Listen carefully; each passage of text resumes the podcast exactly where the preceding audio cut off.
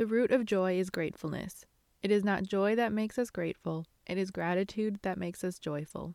David Steindl-Rost.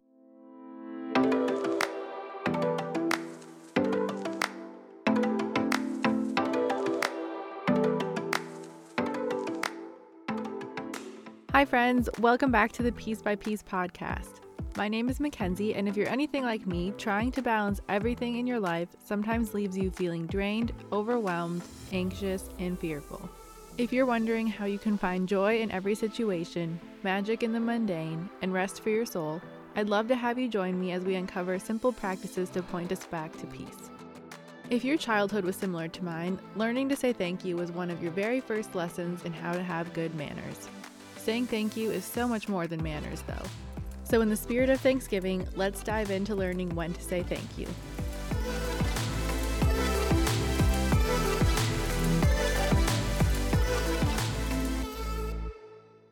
Combining all of my past job experiences, I have learned a few things about saying thank you. The first is that people are generally quiet when there's nothing to complain about. Basically, assume others think you're doing a great job unless you get a complaint in a Google review, email, phone call, or in person. And second, a thank you goes a long way, no matter what someone is thanking you for. My jobs have taught me to not be quiet with my thank yous, but instead there are never enough thank yous to go around. There is power in saying thank you and truly meaning it. As an employee, when the people above me told me a genuine thank you, it lit a spark in me that made me want to keep going, even if I hadn't heard it from others. It reminded me that I was a part of a team and my work was valuable. Receiving genuine thank yous for customers when I handed them an ice cream cone, or from families in the church I worked, warmed my heart and fueled my passion for working with teens.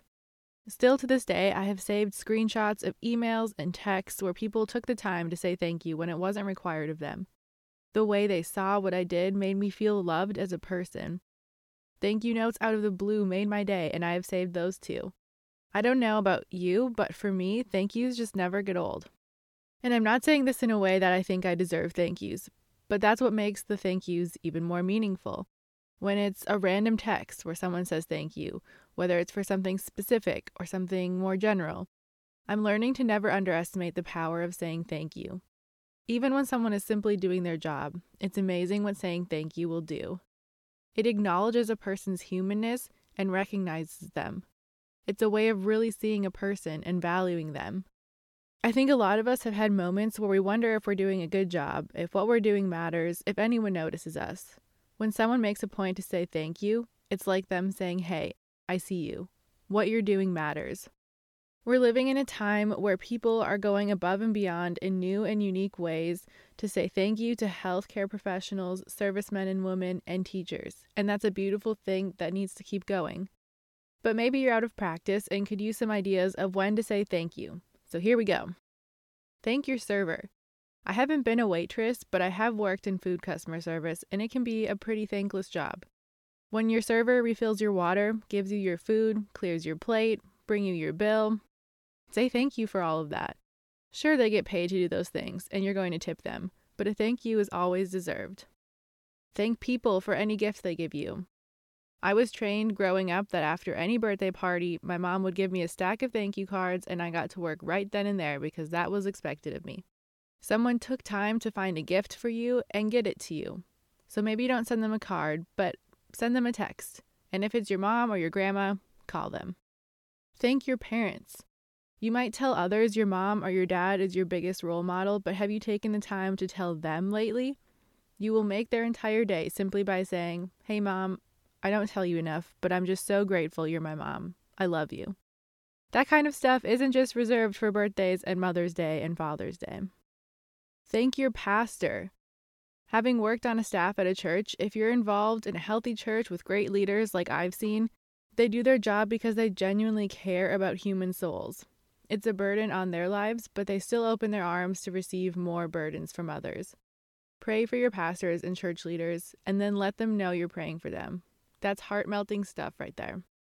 Thank one of your friends, or all of them. I'm a verbal processor, and I can talk and talk and talk.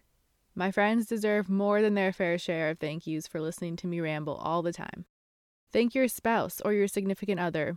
Relationships take a lot of work and serving each other in your own unique ways. It's meaningful to point out what you see your partner do, even if it's small or something they always do. Actually, it's especially important if it's small or something they always do. Thank your siblings. They may roll their eyes or throw you some joke punches on your shoulder, but they'll still appreciate it and feel loved. Thank yourself. This is just a way to practice being kind to yourself. If you're like me and you're a perfectionist, this one can be hard because you feel like there's always something you could have done better. It's hard enough to be a human. We don't need to be criticizing ourselves too. Thank God. Have you ever prayed for something, gotten it, and then just went about your merry way without saying thank you to God? I know I have. Start your prayers off just thanking Him that you're alive, for your health, your family, what you have. This isn't to make you feel guilty, but to acknowledge Him for His blessings that we don't deserve. But He loves us so much to not only send His Son to die for our sins, but He also loves us so much to give us sunny days and puppies and Chick-fil-A. So finally, say thank you when you're at Chick-fil-A, because they have to say "my pleasure," and it's just the greatest sound to human ears, because when else is someone going to say it's literally their pleasure to serve you? That's my list of some options of when to say thank you. It's a fun practice, I promise. And you can find other ways to say thank you and make someone's day. I have a friend who would write a thank you card every week, and I was always so inspired. Just think of the impact all those thank yous had, or what would happen if you did that. The greatest impact you could have just might be on yourself. We live in a world where negativity and criticisms feel loud. We need to encourage others by recognizing their worth and saying thank you. Practice saying thank you all the time. Acknowledge what people around you are doing. Meanwhile, you're cultivating a heart of gratitude and recognizing all the things around you you have to be thankful for. Maybe you're like me and there are people in your life you just take for granted, or you're not aware of how great things are until there's something that you want to complain about. It might seem small and insignificant, but I challenge you to call or text or send a note to someone today about why you're thankful for them. Be specific. They will feel the love even from miles away.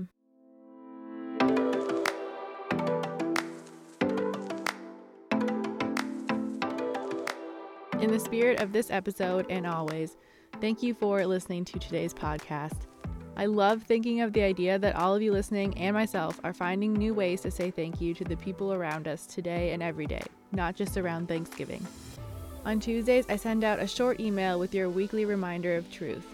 If you want to sign up to receive it, head to mackenzie hickson dot com. Thanks again for listening, and I'll talk to you next week.